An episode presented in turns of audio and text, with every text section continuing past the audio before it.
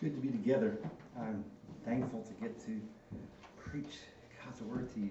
Um, I would just highlight the opportunity of next Sunday with the Chacos being here. Um, I've been associated with this church uh, 20 years more, and uh, I remember Raja and his family. And I would encourage you to come out for Sunday school to hear them present the work that they've been invited to do, but partly because I want you to be encouraged. I want you to realize that you will be somewhere 20 years from now. That God's work in this congregation, in your life, through you, with others who will be other places 20 years from now, is real and it goes on. And Raja and um, his wife and one of his children, they're setting out on this is one of the fruits of God's work in this room. So I would invite you to come be encouraged. I'd also invite you to come and hear about a work uh, far away, strange place, really robust.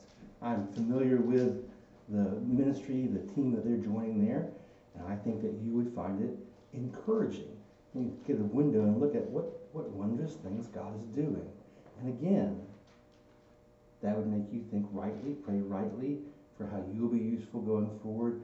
It would make us think rightly about what God is doing here, in this room, and, and round about from this room, your household, your neighbors. So, do I encourage you to take that opportunity with us? Um, and they're just delightful people. You'll enjoy uh, getting to know them. So, if you would please open your Bible to Colossians chapter 3. Um, I think that's 1169 in the Pew Bible. Um, Colossians chapter 3. And I have to make a revision to what it says in your bulletin. Um, we will get to 3, 5 through 7, and a sermon on God's wrath and faith. Uh, I think the next time I uh, preach for you in the Lord's Day, but uh, we need to as I was preparing and praying for this, I realized no, we need to take the big picture in first uh, to prepare us because we're about to work through chapter 3 and it's so extraordinarily rich. Um, but we have to get the basic point. What is Paul doing here? So, um, here, God's word.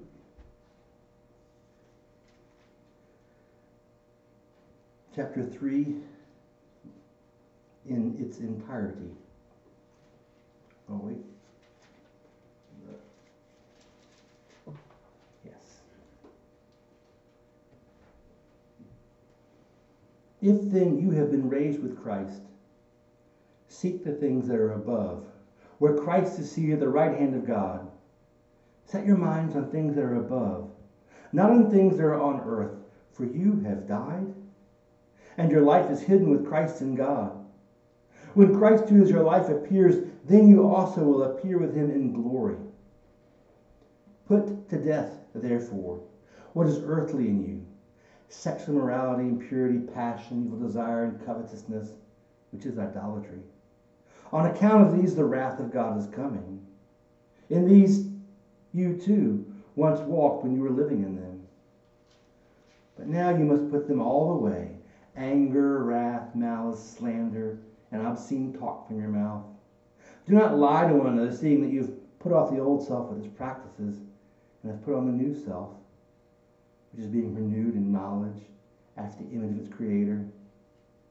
Here there is not Greek and Jew, circumcised and uncircumcised, barbarian, Scythian, slave, free, but Christ is all and in all. Put on then, as God's chosen ones, holy and beloved, compassionate hearts, kindness, humility, meekness, and patience, bearing with one another. And if one has a complaint against another, forgiving each other. As the Lord has forgiven you, so you also must forgive. And above all these, put on love, which binds everything together in perfect harmony. And let the peace of Christ rule in your hearts, to which indeed you were called in one body. And be thankful. Let the word of Christ dwell in you richly, teaching and admonishing one another in all wisdom, singing psalms and hymns and spiritual songs with thankfulness in your hearts to God. And whatever you do, in word or deed, do everything in the name of the Lord Jesus, giving thanks to God the Father through him. Wives, submit to your husbands, as is fitting in the Lord. Husbands, love your wives, and do not be harsh with them. Children, obey your parents in everything, for this pleases the Lord. Fathers, do not provoke your children, lest they become discouraged. Bondservants, obey in everything those who are your earthly masters, not by way of eye service as people pleasers, but with sincerity of heart, fearing the Lord. Whatever you do, work heartily as for the Lord, not for men, knowing that from the Lord you will receive the inheritance as your reward. You are serving the Lord Christ. For the wrongdoer will be paid back for the wrong he has done, and there is no partiality. Masters, treat your bondservants justly and fairly, knowing that you also have a master in heaven. Here ends the reading of God's word. Please pray with me.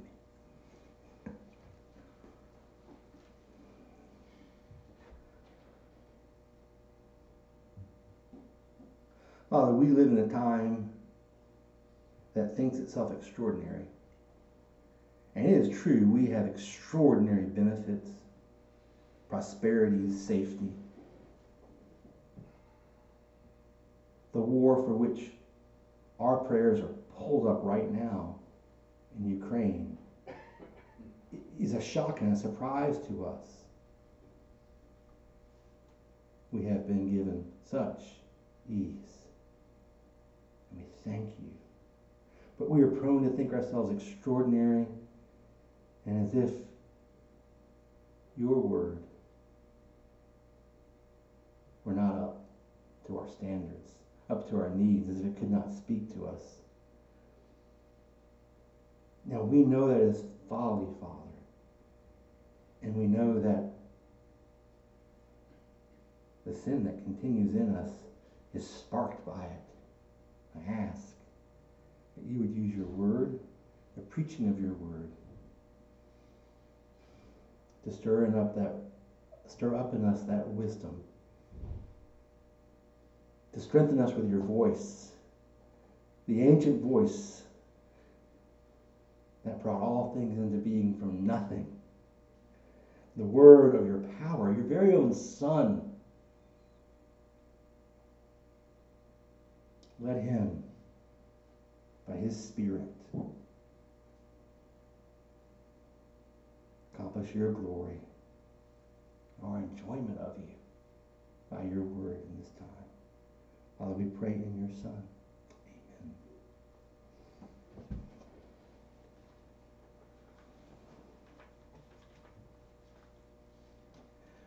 Christian, here God understands your temptations and gives you grace to fight against them. Faith in Christ is not the wise opinion of good people, it is the real salvation of bad people. Christian, here, you must recognize the danger of ordinary discouragement in order to enjoy heavenly life now. before you begin to understand Paul's instruction in Colossians 3 and 4, you need to recognize that he does not give you mere information, he gives you medicine.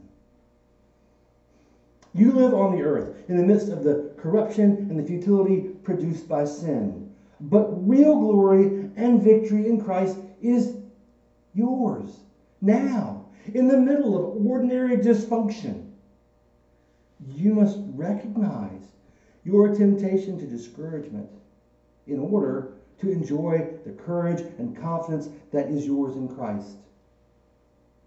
In weeks to come, we will unfurl the richness of Christ in these verses. But first, you must see your temptation to live in spiritual poverty and your vulnerability to ridiculous religious get rich quick, get rich quick schemes.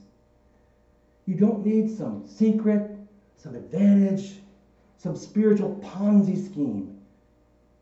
You have the Lord Jesus Christ. The Lord Jesus Christ has you. We've just listened to Colossians chapter 3. And you need to understand the structure of Paul's teaching, the purpose of the whole here. We will work through it in weeks to come, but first, you need to understand what Paul is accomplishing. He is not here giving a general theological summary. He is turning you away from the foolishness of attempting to be a good enough Christian. Paul understands your temptations and gives you grace to fight against them. Faith in Christ is not the wise opinion of good people. It is the real salvation of bad people. And look at your Bible with me. I want you to notice these key words. They reveal Paul's agenda. Medicine, not discouragement. Verse 5, he says, Put to death, therefore, what is earthly in you. Therefore, this is a conclusion, not just a command. Verse 12, Put on then as God's chosen ones, holy and beloved. And actually, the word then there is the same word translated therefore above. So just like verse 5, verse 12 is a conclusion, not just a command. This is reasoning, a result of reality, not just a rule. Verse 15, and let the peace of Christ rule in your hearts. Grammatically, this is a benediction. This is a declaration before it gives you any kind of direction. And verse 16, let the word of Christ dwell in you richly. Again, a benediction. And your behavior is an outcome, an implication, as it were, the second bounce. One of the obvious points of Paul's letter to the Colossians is this Christians must be defended against corrupting and counterfeit Christianity. That is why Paul wrote to them. As your teaching elder, I want to defend you against the invitation of Roman Catholicism, the puffing up of free will religiosity, and the superheated posturing of Pentecostalism, and all the halfway versions that strut around under the name of evangelicalism. Grace Presbyterian Church's Reformed congregation holding the convictions of the Westminster Standards, not so we can be the rightest, smartest, betterest, most accurate, cool kids on the block. I urge you towards these convictions because I want you to thrive in Christ and bring glory to Christ without pride or insecurity. But it is not enough for me to debunk the false teaching that you overhear on Christian radio. It's not enough to counter the kind of superstition offered to you often by Christians who appear better than you, more serious than you, more profoundly plugged into God's glory than you. There are two sides to how Christians go astray. Yes, there is false teaching, but first, there is ordinary discouragement. In Colossians 2, Paul does the passionate work of debunking the false teaching that pulled at the Colossians.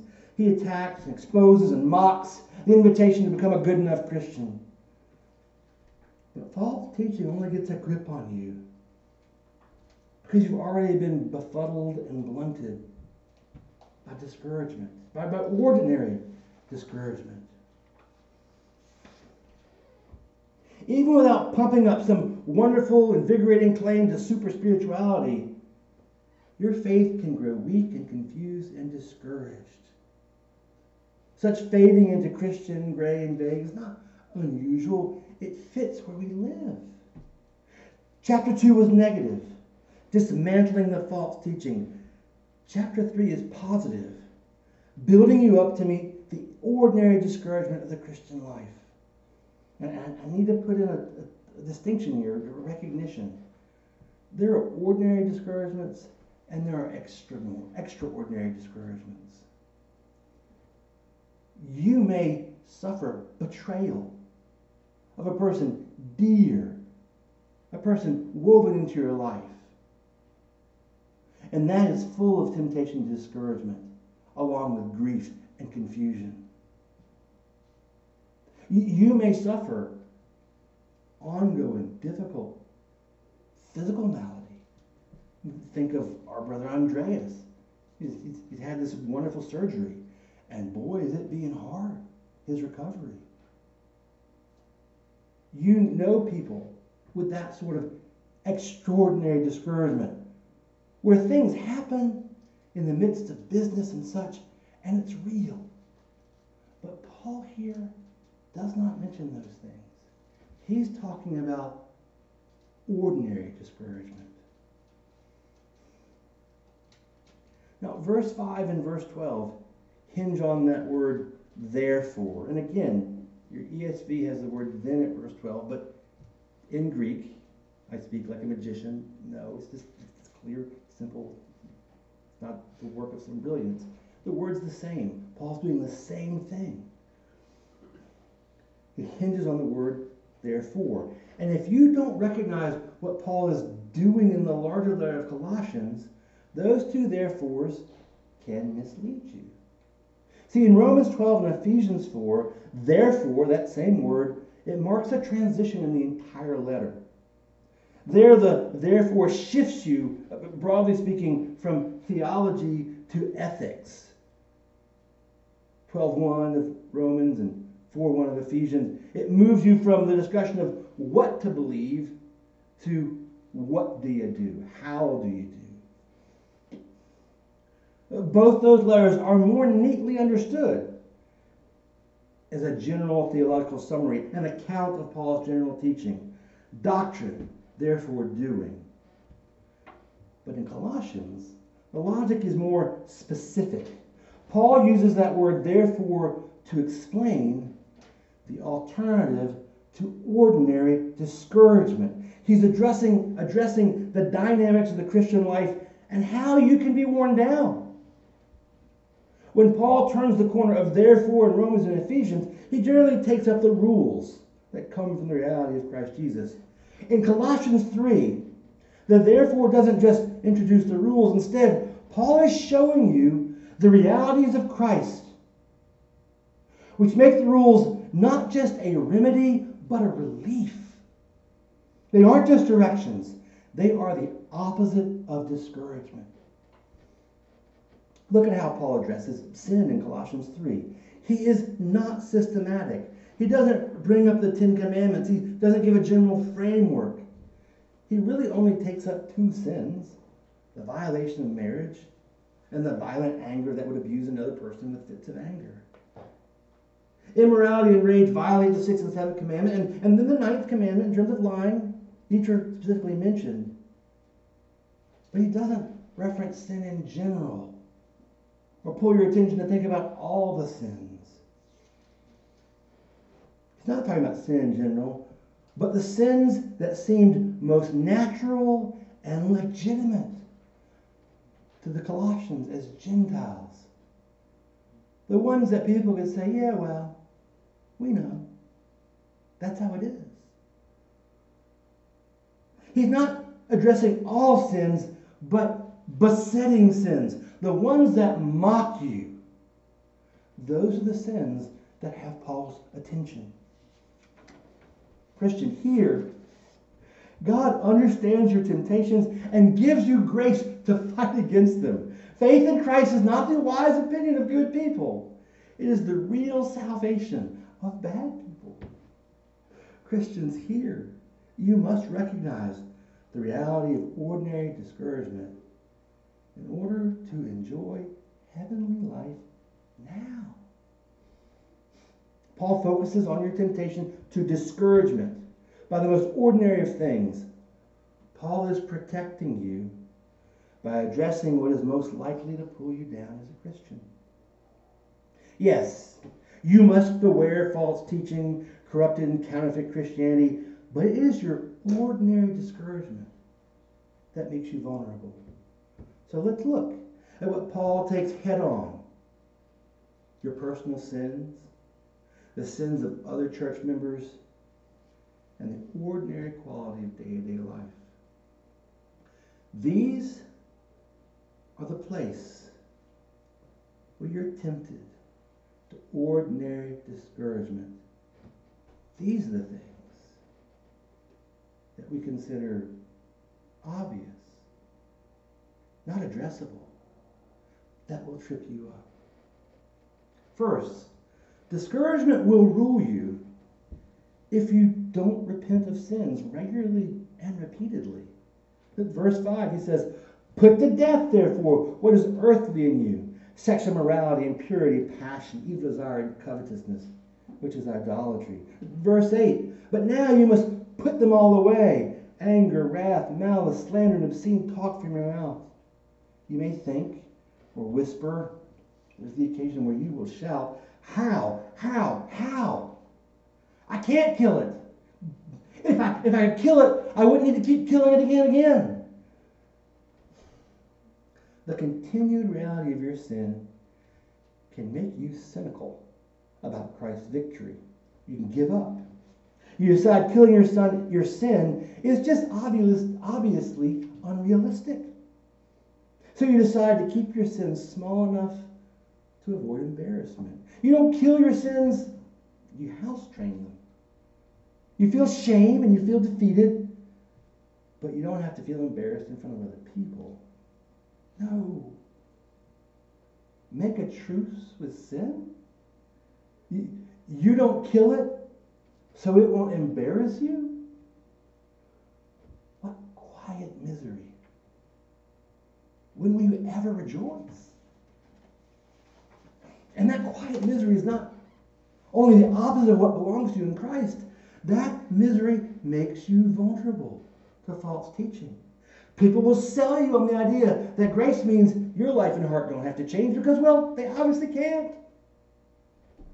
This is a surrender to sin with only an aspiration to avoid public exposure. And, and frankly, this is common. This inconspicuous discouragement because of sin not fought is wearying. But there's actually a worse alternative. You can find a secret, spiritual silver bullet, a magical practice that makes you able to never sin. Or at least never sin enough to be really sinning. This is the offer of perfectionism, and, and sometimes this is what's in counseling that's given under the name of Christ. You don't have victory, but you don't have defeat. You have an excuse and a good reputation. This is discouragement. It does not revel in Christ's present work, and He has better for you. Second, discouragement will rule you if you can't live affectionately with the sinfulness of your fellow Christians. Hmm, verse 12 Put on then as God's chosen ones, holy and beloved, compassionate hearts, kindness, humility, meekness, and patience, bearing with one another, and if one has a complaint against another, forgiving each other. As the Lord has forgiven you, so you also must forgive. Other Christians are like you. Even if they put their sins to death, they will be sinning and killing sin over and over, and sometimes slower than slow. Does this mean that Christ's kingdom is stuck? Does this mean that godliness and glory and goodness are only really available after you die? No.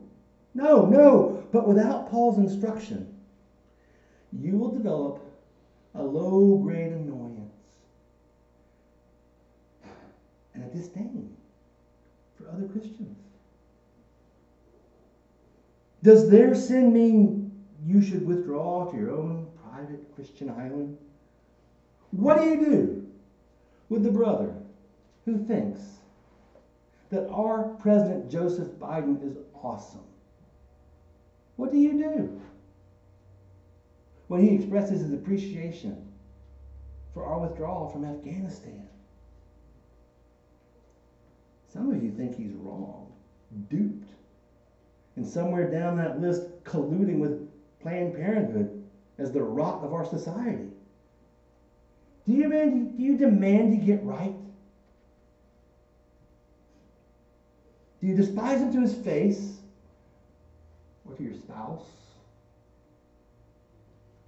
Do you murmur politely about him? What do you do with the brother who thinks that Black Lives Matter is a Marxist plot destroying the family in America? He really doesn't think that this police officer or that celebrity or some other atrocious anything is a scandal or a grief beyond the extraordinary. Do you go to another congregation? Do you decide to make your faith a very serious, a very private life? The websites and the podcasts and the Christians you admire like you apparently admire yourself. If living with sinful Christians, worship and service and congregational dinners seems impossible to you, then you've given way to discouragement. You need what Paul is teaching. And watch out. If you don't settle for being a very serious Christian on the soul level, then yes, you'll just find a group of good enough Christians. Paul preaches a Christ who gobbles up your discouragement and invites you to believers as sinful as yourself. You need the sweetness of Colossians chapter 3, or your high mindedness will be sour. And not just for the lame Christians that you step back from. Third, discouragement will rule you if your life with other Christians politely silences the truth claims and obligations that you receive from Christ. Of course, you want the peace of Christ in your hearts. Verse 15 says, To which indeed you were called in one body. You want Christ in your life, present and speaking. But verse 16 points that that happens in the teaching and admonishing that goes on between brothers and sisters. If you hold yourself aloof from fellowship with believers like yourself, other knuckleheads and repenters, you won't enjoy the peace or the word of Christ. Your life will feel secular and materialistic and godless.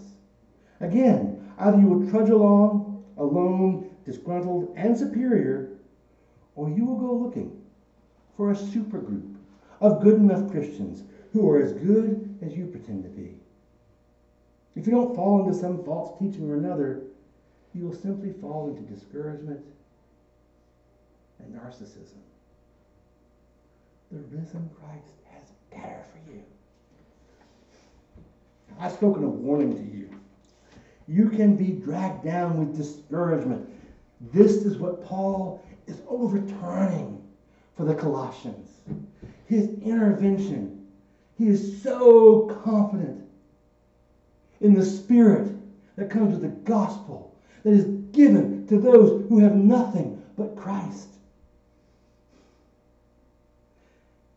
And I'm giving you this warning so that you can see you don't have to be dragged down with discouragement. Paul did not write to discourage you, but rather to sober you. Discouragement is, is typical. It is in the air because, in a real way, its basic ingredients are in our hearts. But Christ came to deliver you from the trajectory of your corrupt nature.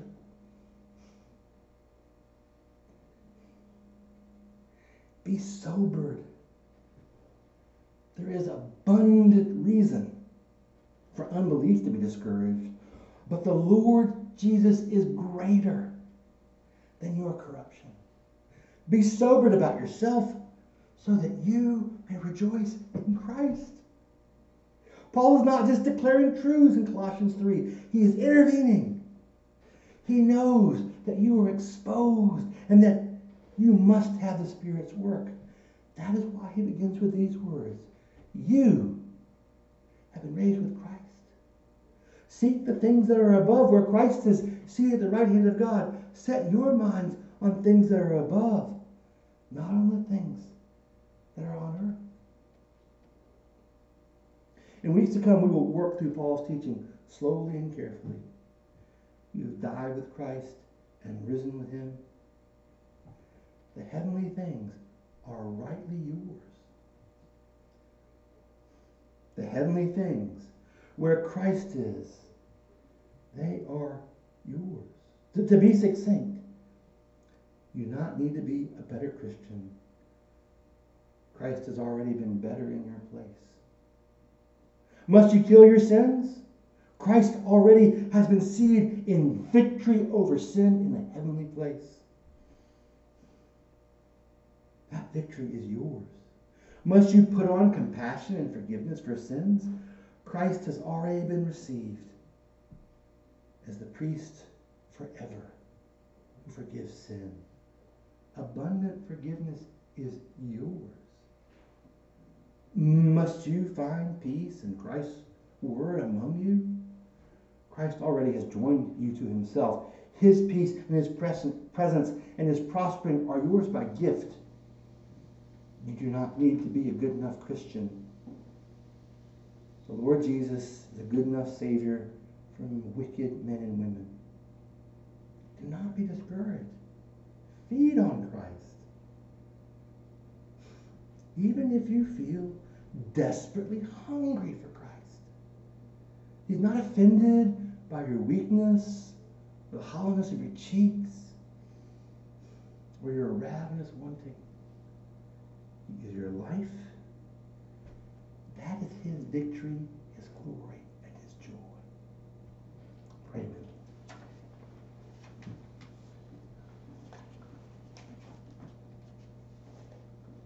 Father, you have put extraordinary promises on your word.